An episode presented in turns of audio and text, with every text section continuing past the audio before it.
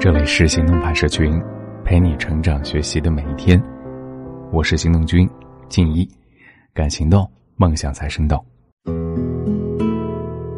今天和你分享的文章呢，来自十点读书。有人说，有话聊是两个人在一起的基本标准，而一直有话聊是两个人能够一直走下去的必要条件。似乎真的是这样。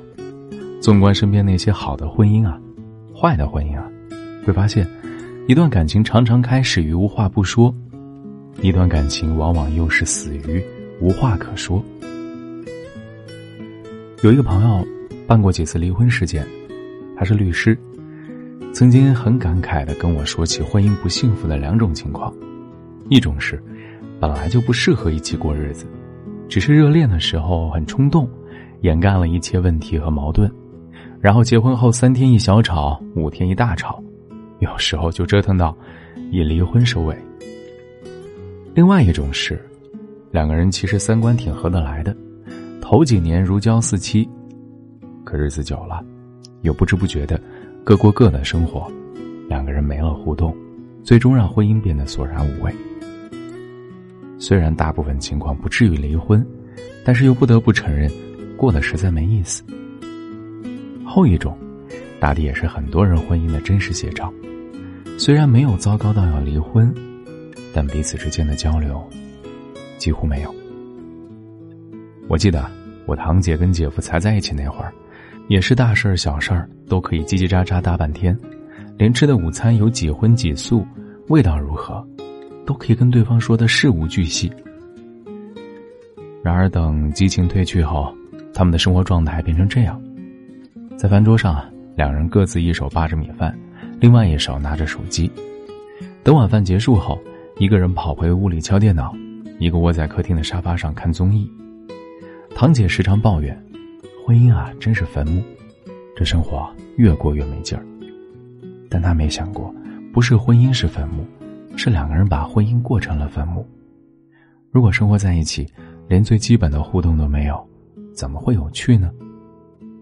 他不知道你今天见了什么人，做了什么事儿，你不知道他今天的心情好与坏。虽是枕边人，咫尺之隔犹如天涯之远。虽同一屋檐下，却隔成泾渭分明的两个世界。感情好像是一泓泉水，没了流动，就会成为死水一潭。有了彼此的交互，才能永葆活力跟新鲜。在后台收到了一个读者分享她的故事，她老公因为种种原因被迫离开公司，茶不思饭不想，非常失落。她说，她能做的最多也就是陪伴和安慰了。有一次夜深人静的时候，老公翻来覆去的睡不着，然后呢，她就睁开眼，侧过身子，陪他聊天聊着聊着啊，老公突然说了一句。这一生做的最对的事儿，就是娶了你。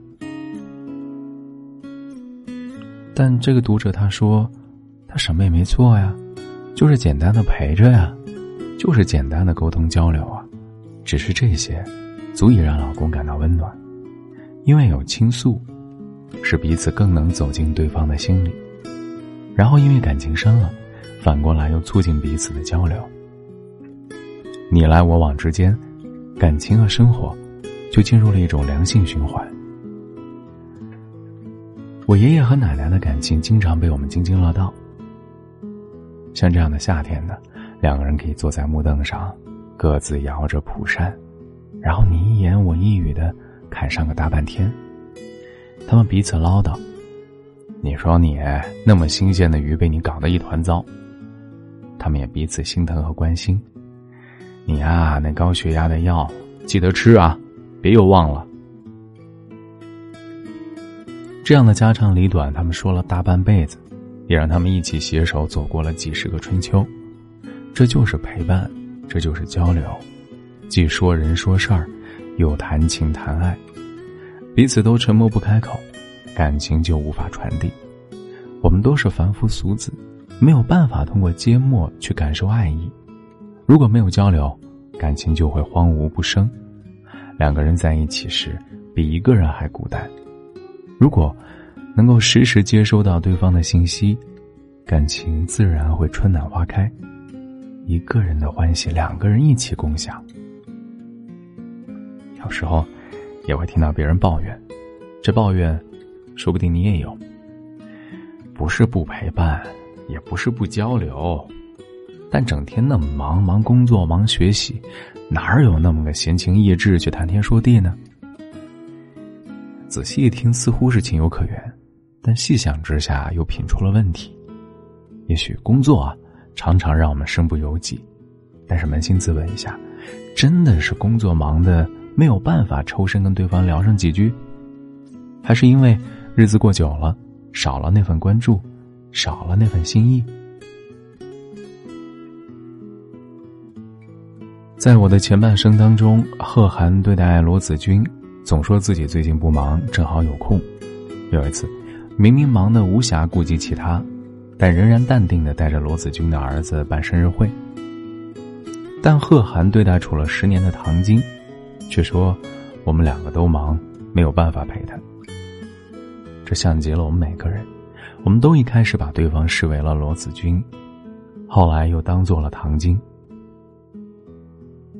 上一年公司年终赶项目，同事老李忙得脚不着地，晚上一回到家都是凌晨一两点。可即便这样，他都会百忙中抽空打一个电话，趁吃饭的间隙，开个视频闲聊几句，或是说一下工作，或是闲扯一下芝麻绿豆大的小事儿。